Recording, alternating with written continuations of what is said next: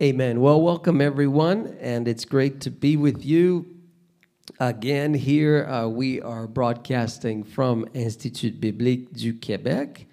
I'm just going to pull up my presentation here so I can see what I'm doing. We are broadcasting from Institut Biblique du Québec in the city of Longueuil. So kind of our Bible college to continue to uh, provide this place for us.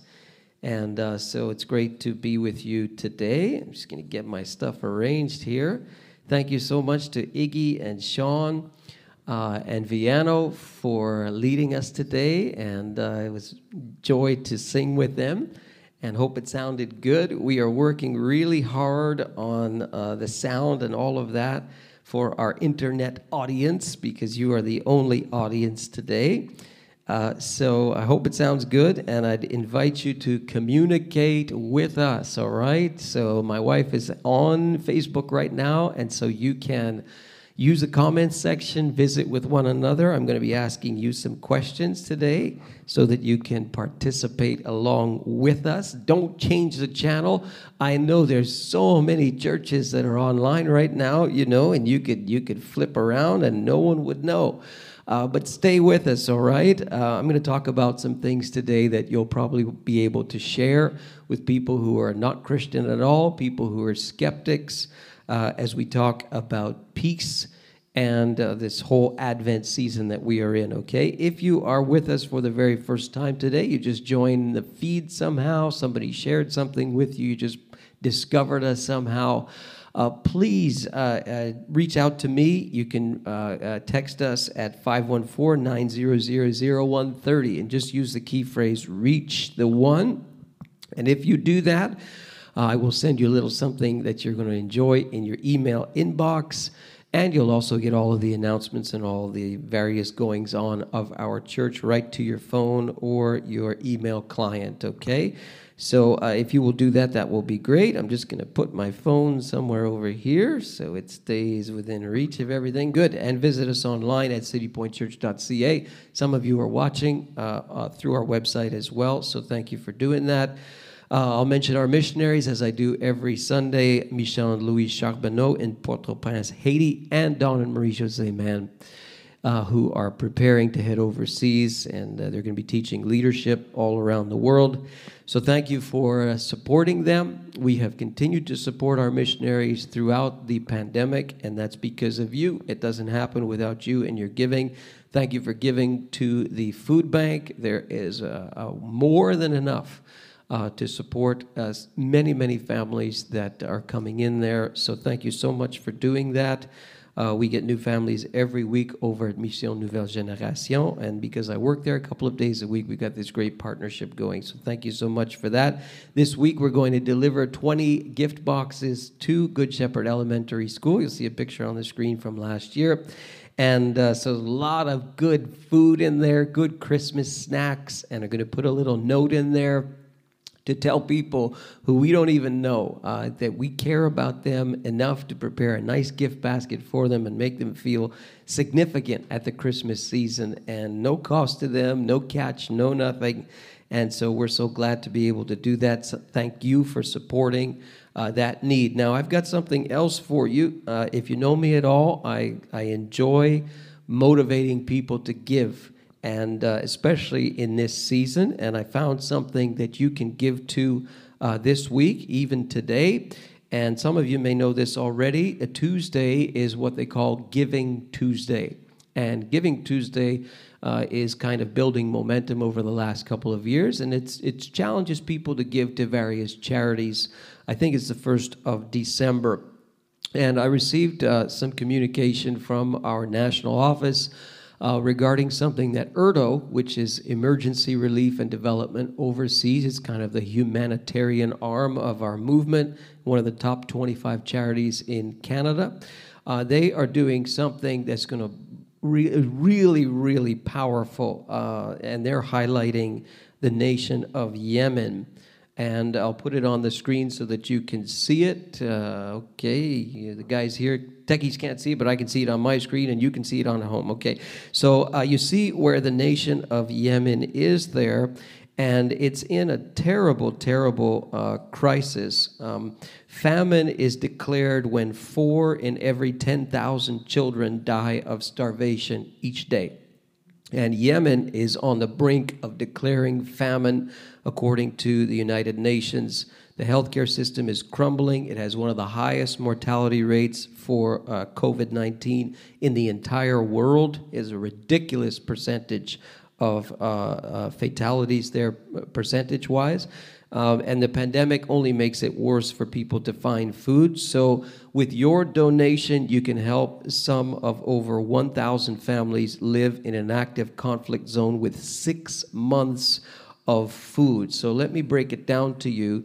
Uh, the Canadian Food Grains Bank is matching five times uh, your donation for what's called Giving Tuesday. So uh, I'm pretty sure they're only going to do this for the Tuesday itself. So you can give today, and I will uh, donate all of the money to them that we receive through City Point right to Erdo today, and it'll be designated for Giving Tuesday. You can give it straight to us. We just transfer it to them.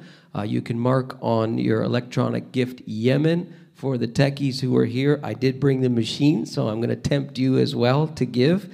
Uh, let me give you some more detail here. So um, twenty-two dollars feeds a single person in Yemen for one month. Can you imagine?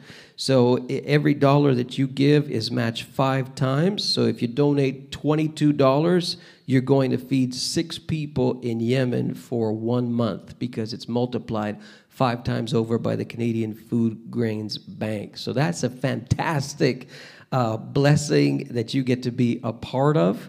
Uh, you can find more information at Erdo's website, erdo dot c a. If you want to give it straight to them, you can give it straight to them, but I'm pretty sure you have to do it by the limit of Tuesday. You can't do this Wednesday because the Canadian Food Grains Bank is matching on that day itself. So everything you give today up to Tuesday is going to be matched. So again, you can do it through us, through our website, or an e-transfer. Just go to our website and click the Give page. Uh, write in your note there, your electronic note, Yemen, and I will know that where it goes and be able to forward it to uh, Erdo immediately, okay? Or you can just do it straight through Erdo's website, but make sure you don't do it any later than Tuesday, and we can be a blessing here in Canada uh, to the people in uh, Yemen, okay? Um, Yes, all right, so I hope you're tracking with me on the slides there. I'm a little bit blind on our big screen here. Another announcement for you regarding uh, Christmas. So this is a surprise that I sent out to people uh, via our, our email and our text system, and it's, it's pretty full already. What we're doing is called Voices of Christmas, and this is a, we're streaming a presentation that was created in Lancaster, Pennsylvania in the U S And uh, over there at Sight and Sound Theaters in Lancaster, they do nothing but Bible productions. And uh, they have created this thing called Voices of Christmas, just loaded with music and acting. It's a live uh, stage production that they they did for years and years over there. And what they're doing is they're making this available now via stream. And so we are going to present it at the movie theater where we usually meet, uh, but can't meet because it's closed.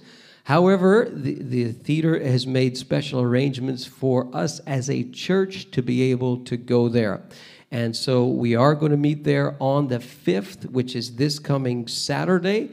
Again, this is not open to the public uh, because theaters are closed, uh, but we can go there because we're doing this as a church. It's a twenty-five seat limit per uh Uh, screening.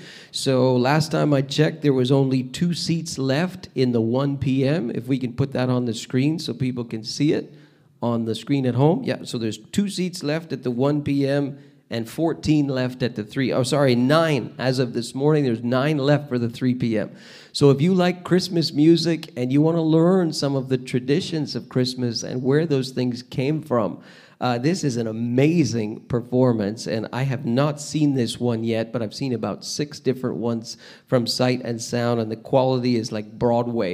So uh, you're really going to enjoy it. We're going to have coffee and tea and popcorn, and the theater has made arrangements to serve it to us individual by individual at the concession stand. It's all included. This is going to be a blessing for you, a free event for you. Uh, yes, you can invite friends. They do have to register through our website at city point church dot c a. Uh, the slots are there. We have everyone's name. Registration will be taken. Attendance will be taken. So it's very, very safe for you. It's a large room, seats two hundred, but we can only have two twenty-five at one time. So uh, it's probably going to fill up. So if you want to uh, come and enjoy, get out of the house a little bit, and at the same time be in a safe environment and get into the Christmas mode, this will definitely put your soul into Christmas, okay? That's going to be this coming Saturday, one p.m. and three p.m. at Cineplex dix trente in Brossard, okay? So we are in our series, Rediscover Christmas, which is uh, an Advent series. And by Advent, uh, we mean coming or presence. This is a tradition uh, that many churches have celebrated for centuries. And the idea of Advent is that you take some time to focus on what it would be like to be back there two thousand years ago and to be awaiting the coming of the Messiah and then to experience him and to see him born and as a little baby. And we call that the first Advent, the first coming of Jesus. And when we talk about Advent, that's what we're thinking about, the presence, the coming of Jesus, not only then, but what is to come in the future at the second coming. And you'll hear me talk about that uh, a lot in our in our church, and I'll talk about it today as well. So this is a Christmas series, an Advent series, and today we're going to cover the subject of peace. Last week it was hope. And remember last week we talked about twenty twenty, you know, the year out of a sci-fi movie. And you've got all these things going on in the year twenty twenty, and I could I could get into some of the details, right? You get the fires and the floods and the worldwide pandemic and all that's related to that, economic collapse and so on, you know, right down to these two-inch hornets that they found in the in the state of Washington and British Columbia. They look like they're out of the image of the book of Revelation or something. I mean, it's been this crazy, crazy year, and in this year, it's a great time to rediscover the message of Christmas. So we're, we covered hope last week. Today is peace.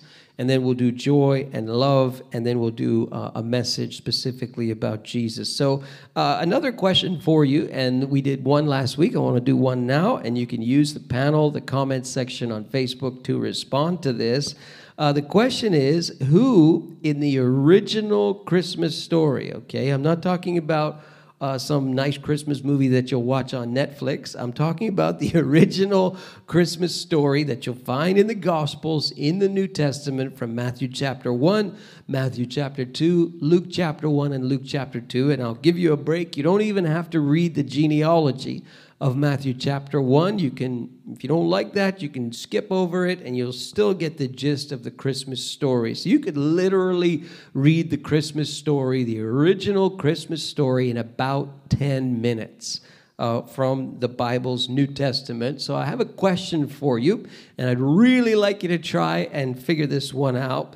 Who in the original Christmas story from Matthew and Luke, who in the original Christmas story is listed for us, but is not named? So last week it was, can you name anybody from the Christmas story? You did really well in that. But who in that story is mentioned, but their names are not mentioned? Okay, that's the question that I'd like you to try and respond to. And as they come in, You, uh, I'll, I'll receive them on my phone as well, okay? Who in the original Christmas story is not named? Now, uh, as you're doing that, this is the question that I want to wrestle with as we talk about peace. Where is the quote-unquote peace on earth? Because we talk about that at Christmas time, and we say, well, peace on earth. Uh, yet something within us cries out. Even a hymn writer, uh, old hymn writer, wrote a, a great hymn. Uh, "There is no peace on earth," I said, Uh, for hate is strong and mocks the song of peace on earth, goodwill to men. So if the coming of Jesus was supposed to bring peace on earth, where is it? I mean, look at the year twenty twenty. Do you see any peace on earth in twenty twenty? Not much, you could argue. So if you're a skeptic, if you have a friend who's a skeptic, who's, you know, open-minded to talk about Christianity, but definitely would say, you know, you you folks are believing something that really is hard to believe, because if your Jesus brought peace on earth, we don't see much of it. Can you explain that to me? Here someone's come in with the innkeeper, and uh, that's a, a, an interesting guess. Um, the innkeeper, there is no innkeeper uh, named in in the, uh, the the narratives. In fact, it doesn't even talk about an innkeeper at all. It, all it says is that there was no room in the inn. And so uh, Jesus was not born there, and we're not even sure what an inn was. Uh, one thing it wasn't was a hotel, okay? Some people, when they see that, that passage, um, I'm, I'm just going to flip there uh, from Luke chapter one, Luke chapter two, they think that the inn is some kind of little Days Inn or Motel six or something. And, you know, all these people were going to Bethlehem for the census, and, you know, all the little inns were full. And so there was no room in the inn. And the innkeeper said, sorry, but the there is no innkeeper mentioned at all. Uh, and so we're not real sure what to do with that, okay? Uh, let me just see. Um, uh, where the innkeeper, the innkeeper. Uh, where is he? I think he's in Matthew. Anyway, wherever he is, I can find him in a few minutes, but wherever he is, he's not mentioned at all. Uh, what we do know about inns and about there was no room in the inn is probably that's referring to a first century home, and a first century home had two levels to it. And you would put the animals actually in the home on the ground floor, and people would sleep on the top floor, and they would put the animals in the ground floor because they wouldn't want them to be hurt by the elements or even stolen at night. So they placed him in a manger after he was born because there was no room in the inn. I found it, Luke chapter two, verses six and seven. While they were there, this is at Bethlehem, the time came for the baby to be born. And she gave birth to her firstborn, a son, and she wrapped him in cloths and placed him in a manger. A manger is a cow trough. It's a stone uh, mortar uh, mix that you would you would uh, create this kind of trough so that animals could eat out of it. So she placed him in a manger, clue for us, somewhere where there's animals, because there was no room for them in the inn on the second floor. Some say, others say this could be speaking about a cave. Uh, but anyway, all to say, where's the innkeeper? Nowhere. So uh, wise men, excellent response. Whoever came up with that, yes, they are not named. And there are not necessarily three of them. Uh, we have a tradition that says that there's three of them, but there's probably more than three, and we have no clue what their names were from the New Testament. Uh, shepherds. Now you're really, you're really right where I want you to be. The shepherds are not named, and we're going to take a look at them today. And as well, the angel and angels that appear to the shepherds are not named. So very good guesses from all. We're going to look at this whole um, event where these shepherds experience this visitation from these angels as we try and wrestle with this question, where is the peace on earth? This is from Luke chapter two, verses one to twenty. I'm going to read the whole passage because it's it's one of the most beautiful passages in the entire Bible. In those days, Caesar Augustus, that's the emperor, issued a decree that a census should be taken of the entire Roman world, under which Judea and so on were under the oppression of Rome. This was the first census that took place while Quirinius was governor of Syria, a little detail that Luke drops in there, and everyone went to his own town to register. So off go Mary and Joseph. Verse four, so Joseph also went up from the town of Nazareth in Galilee to Judea. Now, Judea is actually south of Nazareth, but you have to go upwards and travel up a hill, and that's why it says up instead of down. So he goes up from uh, Nazareth to Judea in Bethlehem, the town of David, because he belonged to the house and the line of David. And he went there to register with Mary, who was pledged to be married to him and was expecting a child. This is standard Jewish custom. Young couples would be betrothed or pledged to be married. It was essentially a legal marriage, but they had not come together yet. They had not begun living together. They would wait until a marriage ceremony would take place before they did that. While they were there, the time came for the baby to be born. In case you're put doing the math on that, she's pregnant before the actual wedding. Awkward, we'll get into that shortly. And she gave birth to her firstborn, a son, wrapped him in cloths, placed him in a manger because there was no room for them in the inn. And there were shepherds, this unnamed group of folks, living out in the fields nearby. That's what shepherds did, and keeping watch over their flocks at night.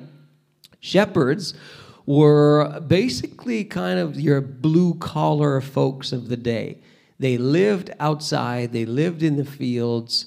Their job was to protect and to care for the flocks of animals, mostly sheep. Shepherding has a long history in the Bible. You go all the way back to the patriarchs from the book of Genesis, and you've got shepherds there. Uh, and they're watching over their sheep. You see a whole uh, um, history of people who were shepherds in the Bible, because these people were mostly nomadic. So they were taking care of animals a lot, and sheep were very important, uh, sheep, because they would be used for the sacrifices at the temple. Uh, what did David say in the famous psalm that many of you know? The Lord is my shepherd. So God is identified as a shepherd. Jesus says that he is the great shepherd of the sheep. Here you have these shepherds, but they were really kind of like the low-life, blue-collar, uh, uh, on the social class of the first century.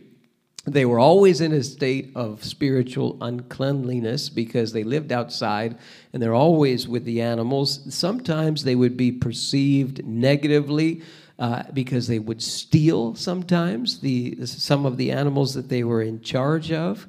Uh, and so these are very, very common folk. I liken them today uh, to roofers.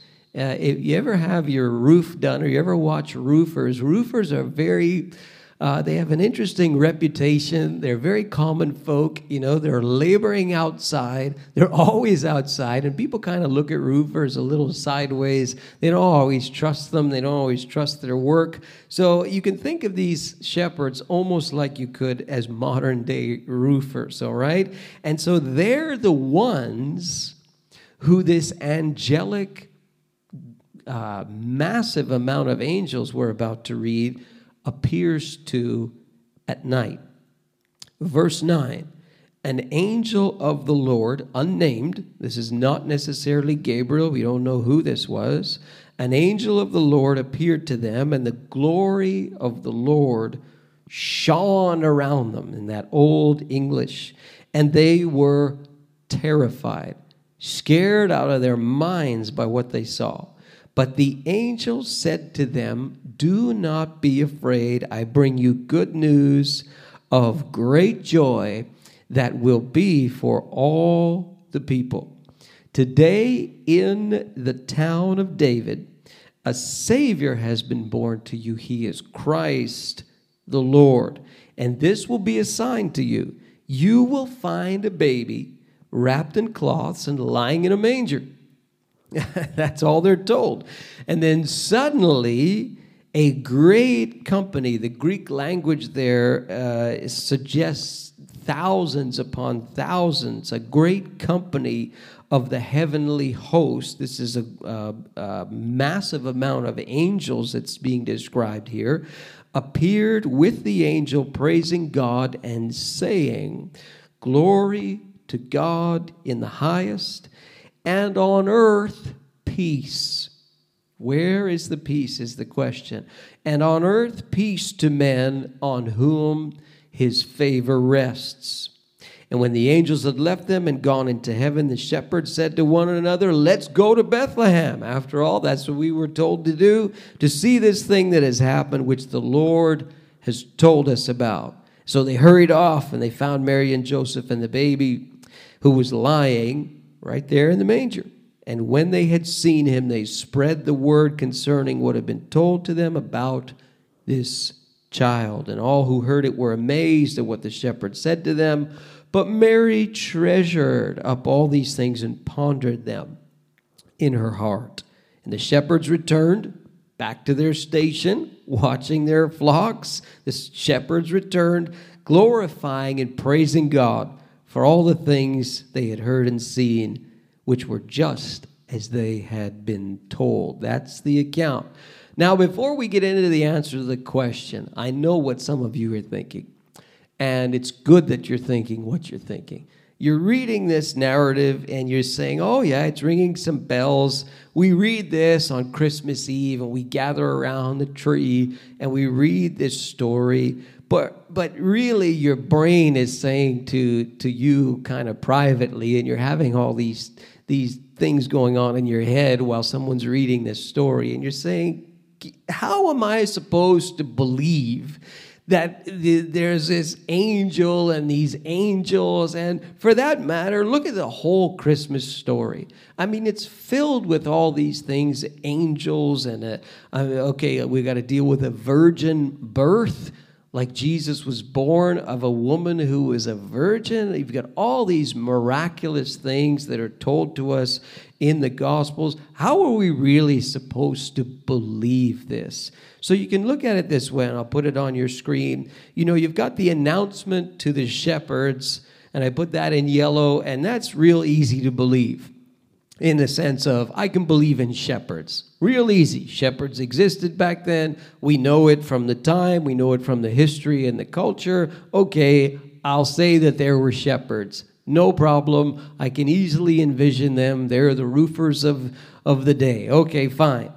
That's easy to believe. But on the other side, I'm expected to believe in angels and that angels visited these shepherds. Thousands of angels visited these shepherds. And I can see some of the young people who are watching this. You're at C J E P University, high school, and you're, you're like, what's the difference between that and Santa Claus? Really, isn't this just the same kind of thing? Isn't this just a really, really nice, beautiful, elegant story? I mean, how am I expected to really believe that these things existed? And this is sort of the elephant in the room when it comes to the Christmas story. It is filled with these supernatural things. So how are you expected to believe it? Before you answer the question, where is the peace on earth? What about this? What are we supposed to do with it?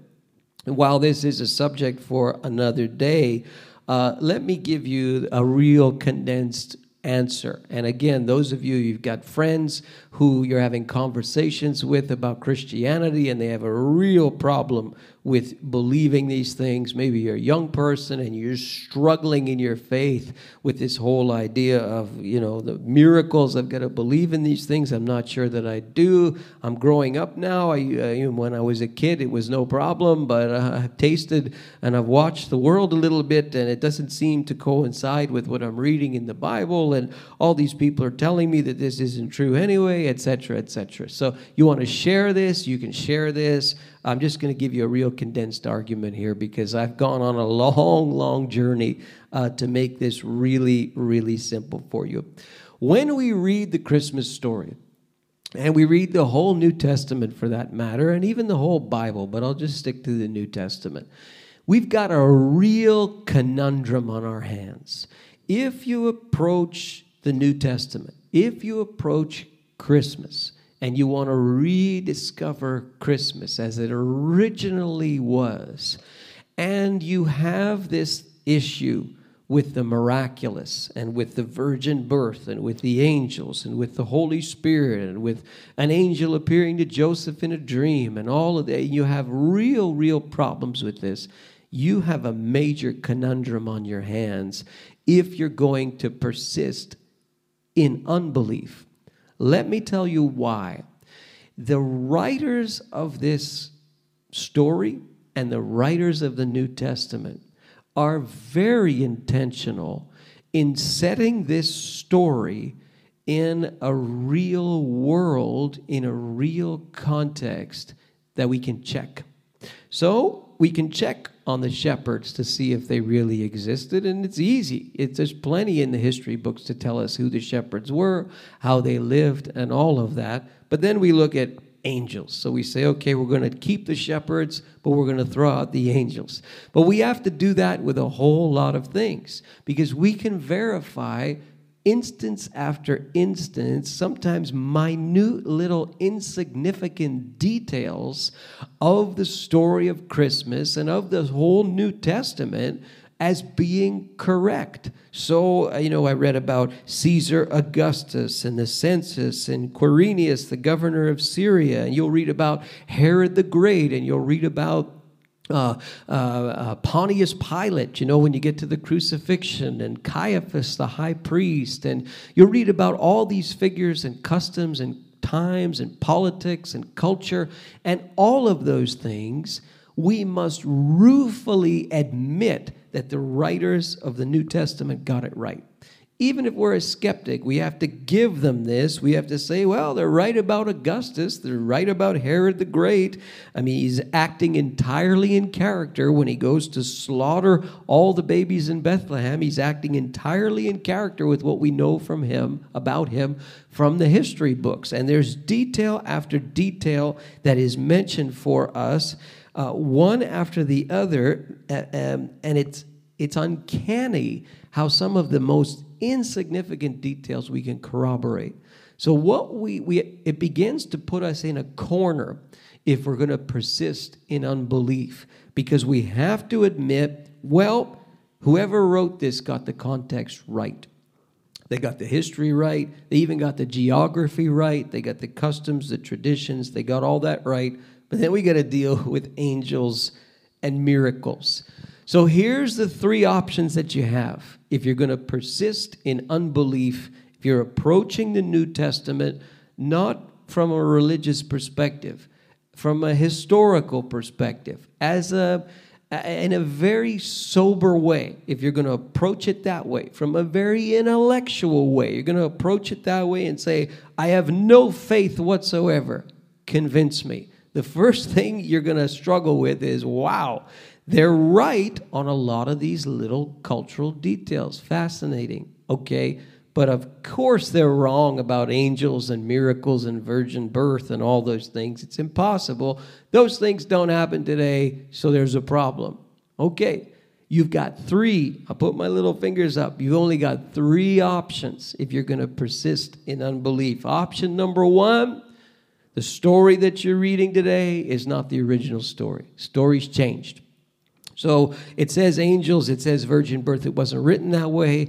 Some zealous folks put that in and copied it over years and years and years, and now we read it today. Say, oh, virgin birth, angels, but it wasn't in the original at all. So that uh, that is to say, nobody knows what's in the original. We have this. This is an embellishment. It's all been forced into the text. That is the easiest to refute. The easiest of your three choices, because if you if you look into it, you'll see that the the evidence that we have for the transmission of what we read here in the Gospels and what we read in the New Testament, what we read in the Christmas story, the transmission shows that nothing changed. In fact, we can go all the way back to the beginning. We can build a chain all the way back and prove that these stories were written within the lifetime of the contemporaries of the events, and that there's so much of this being preached on in the early, early church in the first, second, third centuries of Christianity. We don't even need the New Testament. All we need is the preaching of the early church, and we can rebuild the whole story from scratch, and it's exactly what we read today. So if you're going to go with this thing of, well, the natural part of the story is right, the miraculous is wrong, because it's been inserted into the text, you have no case at all. Zero way to prove it. To use a modern illustration from politics, your case would be thrown out of court, okay? There's a certain world leader who's having that experience right now, and that's because of a lack of evidence. Here, if you want to talk about transmission, it's a closed case, and there's no skeptic in the world when considering the evidence. They would ruefully admit, okay, your text hasn't changed. Very, very strong case can be made. Your second argument, if you're going to throw the angels out of this story and try and keep the natural part, is, look, these people were simple people who wrote this down. And what they did was, it wasn't really angels that they saw. They looked up into this starry night. They had a mirage. They saw some clouds. They were really enthusiastic. And so it's written down as a great company of the heavenly hosts. But if we were there, we looked up at the sky, the best we would see is maybe a U F O, you know? But this is a this is an exaggeration is what it is, because these are simple, foolish folk who wrote this down. Your argument is very weak there as well, because if you actually read the Gospels and you read the New Testament, you see that these people who wrote this story down are actually quite sober. And in many cases, they themselves refuse to believe certain things. So, for example, the famous story of when Jesus rose from the dead, you have a guy named Thomas. And Thomas said, I refuse to believe unless I see the guy's nail prints and put my hand in his side where the, where the spear went in. I will not believe. In fact, most of the people, after Jesus had risen from the dead, did not believe it. They had to be very, very convinced in order to cross the line and believe in the resurrection. So if these people were exaggerating, man, there's an awful lot of exaggeration that they have to do in many, many, many places. And yet at the same time, they record their own sobriety, their own doubt, their own skepticism at times about the things that they saw and the things that they experienced. And even more so, this is being circulated, this information, in a hostile environment. Under Roman oppression, the early church exploded onto the scene, with the New Testament being being Uh, copied so quickly that even, even Rome was challenged by the explosion of the early church and what they had to do to keep the movement under control. So exaggeration, very, very weak argument as well. You've got one more that you can use if you're going to throw the angels out of this story, and that is that the folks lied. And that is Luke is a liar. Uh, he put this in to create the idea that Jesus is God. This is all an elaborate um, uh, a scheme foist on the minds of men by some really smart writers in the first century who put this together to build a movement, to give people hope, to make Jesus into God, because Jesus was just a man. And so this is all a very elaborate lie. It's a concoction. It's a conspiracy. It's QAnon in the first century. I mean, it's a big hoax. It's a big lie. That also is a hor- horrendous argument, because all of these people who wrote this down were persecuted for a lie then.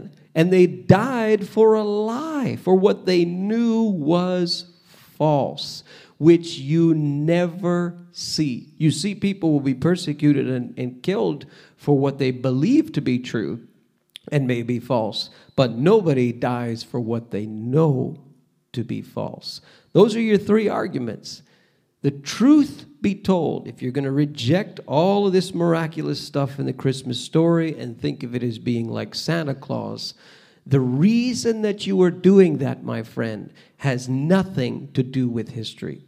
The reason you are doing that is not based on any argument out of the history of the New Testament or the events that took place that are recorded in the New Testament. You're, you have, it has nothing to do with that. The reason why you're throwing out the supernatural is because you have a personal bias against the supernatural. That's why. Because you approach the text and you say, miracles are impossible because I say they're impossible. It's not because of what history is telling you. It's because of what you're telling yourself. And that's a philosophical thing that you bring to the Bible when you read the Bible. The problem with that argument in saying that miracles don't exist is you have no proof of that. You can prove that you've never experienced a miracle, perhaps, but you, you cannot at all prove that these people in the first century didn't, and for that matter, that people in the modern age never do.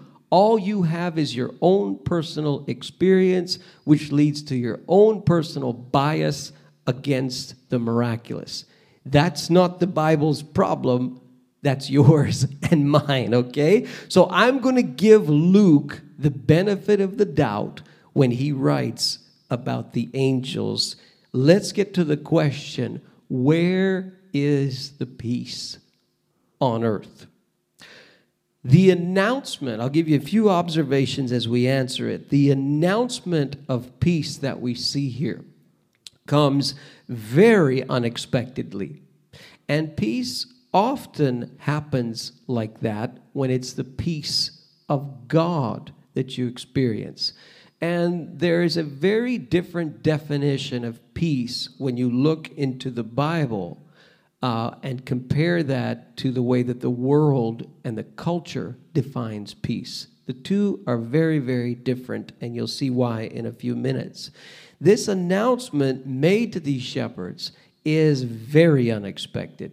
So if, if perhaps we were going to concoct a story about God becoming man and entering into the world and so on, why would we have him appear? And why would we have the announcement made by a massive amount of angels to a bunch of roofers, to a bunch of shepherds? Wouldn't we rather have that announcement made in a more regal and more powerful and more persuasive manner? I mean, even the word of a shepherd was, here you have shepherds running around telling people something. Shepherds weren't trusted. So why, why would it be that way? Why would God choose to communicate that message that way to those people? Very, very unexpected and strange. And for that matter, there are so many details about the Christmas story as you read it in Luke one and two, Matthew one and two, that are totally bizarre, totally strange, totally awkward, and totally unexpected. And oftentimes, this is the way that the peace of God works. It comes at unexpected times, even though uh, you you can't. There's there's certain things that you can do as a follower of Christ to experience his peace. There are still times when that peace comes unexpectedly. That's because the peace of God, as I mentioned before, is not the same as when we talk about peace in a general sense, all right? Uh, it's a it's a type of peace that transcends logic and transcends understanding. Uh, I'm going to read to you from a passage out of Philippians that describes this uh, well. Uh, this is Paul's writing to the church in uh, in Philippi, if I can find Philippians in my Bible here, just flipping over. This is from Philippians chapter four and verses four to seven, all right? Listen to the way that he defines peace. Rejoice in the Lord always. We'll talk about joy later on in our series. I will say it again, rejoice. Let your gentleness be evident to all. The Lord is near. Do not be anxious about anything, but in everything, by prayer and petition, with thanksgiving, present your requests to God. Wow, talk about a recipe for the year twenty twenty. Do not be anxious about everything, uh, about anything, but in everything, present it to God. There's a recipe for your mental and spiritual health right there. But what happens when you do that? Verse seven, and the peace of God, the peace of God, which transcends all understanding. It, it, it's greater than your logic. It's greater than your intellect. It transcends all of that. It transcends all understanding. I would go so far as to say it even defies understanding. This peace of God will guard your hearts and your minds in Christ Jesus. This is the peace of God. Uh, I have seen uh, it many times uh, in, in pastoral ministry where I've run into people and tried to be an encouragement to people who were going through very, very tough moments in life. Often they've lost loved ones, or they get a diagnosis from a doctor of a terminal disease or something, and you sit down with them and you want to try and encourage them, pray for them, uh, give them hope, and so on. And the reverse happens. You meet a person, and by all logic, by all natural understanding, by all cultural definition, that person should be in chaos. That person should be in tor- turmoil. That person should be stressed out of their mind. And yet they're very peaceful. Yet there's a tranquility about them because they've done exactly what Philippians four says to do. They've taken that anxiety and they've brought it to God. And they say, God, I give it to you. Prayer, petition, even thanksgiving, I present my request to you. And what happens when they transfer all of that stuff over to God is that that peace of God comes. And again, sometimes it comes very surprisingly. Uh, there's a lady in our church. I won't I won't name her because we're streaming uh, right now. There's a lady in our church who just got a diagnosis, not a good diagnosis. And I talked to her on the phone, as others have in the church, and prayed for her and so on. You know, she has a remarkable peace about her when really all these things are kind of caving in on her. Remarkable peace and kind of tranquility about the whole thing. And that's what happens when it's God's peace and not the culture's peace necessarily, but God's peace. You say, well, that doesn't answer the question, where is the peace on earth? Okay, we're getting there. Uh, that's because peace, again, when you look into the pages of the Bible, peace, first and foremost, is, is not found uh, by having um, uh, all of your needs met in life and by having a nice, happy, and comfortable and uh, stress-free life. This is not the way the Bible defines peace at all. The way the Bible defines it is it is found by you, by me, in a person. And that person is Jesus. And that, by the way, is the only way, according to the New Testament, that you can actually experience God's peace is in a personal relationship with Jesus. And he gives you that peace to walk through even the most horrendous circumstances in life. So uh, Paul words it this way to the church in in Rome, Romans chapter five uh, and verse one. You see it on your screen there. He's teaching them the whole message of Jesus dying on the cross and what that does for humanity. And he says, therefore, since we have been justified through faith, we have peace with God. No longer at war with our Creator. No longer with our back up against God. We have peace with God. How? Through our Lord Jesus Christ, and specifically his death on the cross, through whom we have gained access by faith into this grace in which we now stand.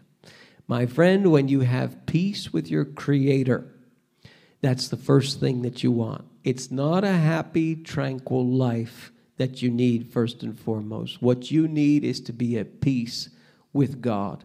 When you're at peace with God, you start to become at peace with yourself. When you're at peace with God, you become at peace with yourself, and you become at peace with other people. Your relationships with people change. Your understanding of yourself changes because you have finally found peace with your Creator, no longer at war with him. Jesus put it this way in John chapter fourteen, John chapter sixteen, uh, before his death. This is his last kind of words to his disciples, and they're so powerful and so true for today. Uh, so John chapter fourteen, verse, um, I'll start at verse twenty-five. All this I have spoken while still with you, but the Counselor, the Holy Spirit, and we mentioned uh, this a few weeks ago, the Counselor, the Holy Spirit, whom the Father will send in my name, will teach you all things and will remind you of everything I have said to you. Watch this, verse twenty-seven. Peace I leave with you. Where is the peace on earth is the question. Peace I leave with you. My peace I give you. I do not give to you as the world gives. The definition of peace is not the same. I do not give to you as the world gives. Do not let your hearts be troubled and do not be afraid. I'm leaving you, but I'm leaving you peace. You say what? Well, John chapter sixteen, verse thirty-three. A time is coming and has come when you will be scattered, each to his own home. You will leave me all alone. Yet I am not alone, for my Father is with me. I have told you these things so that in me you may have peace. In this world you will have trouble. Yet take heart, I have overcome the world. Clearly, the peace that he is talking about is a peace that starts on the inside of the person, and it can even take place when there's no peace around you. Because he's saying there's going to be trouble. Trouble is coming. But I have said these things to you so that you will have peace. And yet the very next words, in this world you will have trouble. So you can have peace with God. Experience the peace of Jesus even in a world that is not peaceful. You say, well, you still haven't answered the question, where is the peace on earth? Well, if you go back to where that comes from, and it's right from our original our original passage there from Luke chapter two, look closely at what the angels say. Glory to God in the highest, and on earth peace to men on whom his favor rests. That's very, that's a very important part of the passage, because the implication is there are some who are going to experience that peace and there are some who are not. It's those on whom his favor rests. Question, does the favor of God rest on you? The implication behind this is those that open their heart toward the Savior, toward the baby in the manger. Those who open their hearts toward him have the favor of God on their lives. Those who don't, implication, do not. And so what what do we see on planet Earth? We see exactly what Jesus described. A world in trouble, and yet the opportunity to experience the peace of God even in this world in trouble. So the promise of the angels was not, well, now the baby has come, there's going to be immediate global peace on planet Earth. Case closed. No, the case wasn't closed then. The case was not was was just opening then with the birth of Jesus. The case will finally close at the second coming of Jesus. So you want peace on earth in a global sense? Are you sure that that's what you want? Because what the Bible describes about global peace on earth is that Jesus will return, there will be a time of judgment on this world, and then there will be a global peace and a world without sin, and a world without destruction, a world without conflict, a world without death, a world without evil, a world without sin. This is why we celebrate Advent. This is why we think about Advent. It's not only the first coming of Christ, it's the second coming of Christ. So be careful when we make this charge against God and say, well, God, you must not exist because where are you today? Look at the war and the conflict on this planet. My friend, he is right in front of you, and he is waiting for you to open your heart to him and to experience his peace in your life as an individual. That, again, changes your whole relationship with God, changes your relationship with yourself. Sometimes we're our own, own worst enemy, and it changes your relationship with others. That's what the church is. When you have a community of people who come together around the person of Jesus, you have relationships that form, and those relationships should be different than the way that the culture and the world does it. Why? Because we've experienced the peace of God. So my question to you as we finish up here, and maybe Sean and um, and Viano, if you guys want to go and play something, Uh, softly in the background there. That, that O Come, O Come, Emmanuel was so good today. That's a beautiful old Christmas carol. Uh, but whatever you want, you guys want to play. Um, my question to you as we finish up today, do you have the peace of God? Do you have the favor of God on your life? And there's a very, very simple way to experience the favor of God. You have to open yourself to him. You have to say, you have to have a posture of surrender to God. Uh, the way that John puts it in John chapter one, it makes it very, very uh, simple. Uh, he was in the world, John chapter one, verse ten. And though the world was made through him, the world did not recognize him. He came to that which was his own, but his own did not receive him. But to all who received him, have you received Christ today? That's the question. To all who received him, to those who believed in his name, have you believed in Jesus? You don't have to know everything, but have you believed in him, that he came, that he was God, and that he died for your sin?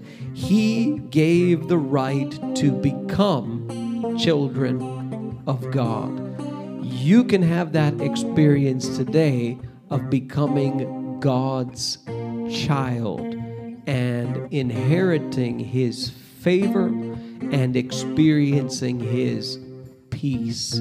So I'm going to pray a very, very simple prayer.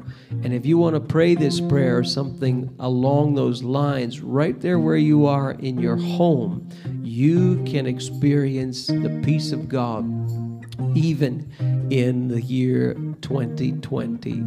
So God, I come to you.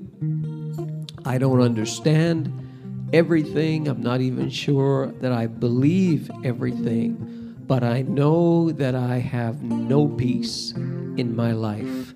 And God, I just open my heart to you. And I ask Jesus that you would come into my life.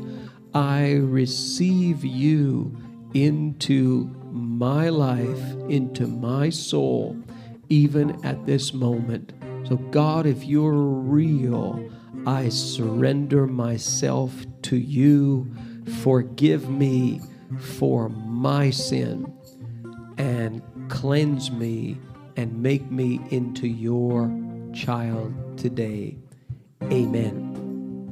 You prayed that prayer or you prayed something like it, you're going to start to see changes in your life, some quickly and some slowly. But I'd like you to reach out to me if you have done that.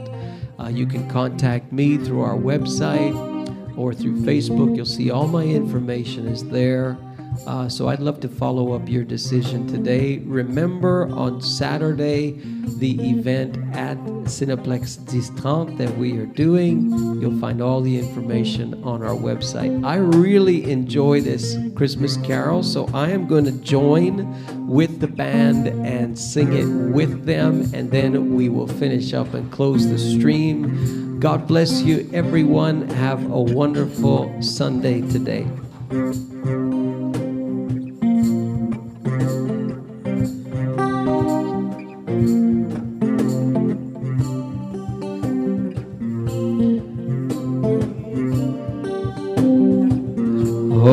Come, oh come, Emmanuel, and ransom captive Israel that mourns in lonely exile here until the Son of God appears. Rejoice, rejoice, Emmanuel shall come to thee, O Israel.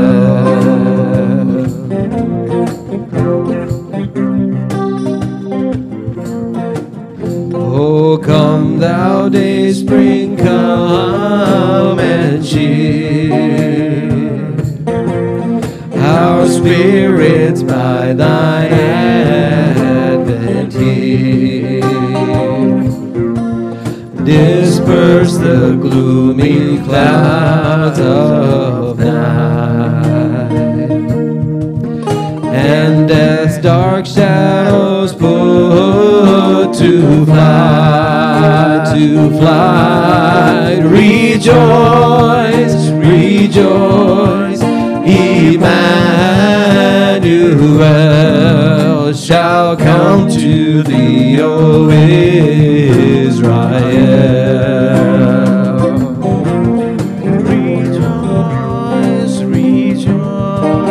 Emmanuel shall come to thee, O Israel.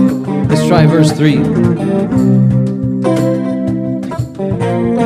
O come thou wisdom from on high, and order all things far and nigh. To us the path of knowledge is shown, and cause us in her ways to go. Reach Rejoice, rejoice, Emmanuel shall come to thee, O Israel. Rejoice, rejoice, Emmanuel shall come to thee, O Israel. Shall come to thee, O Israel. Shall come to thee, O Israel. God bless you, everyone.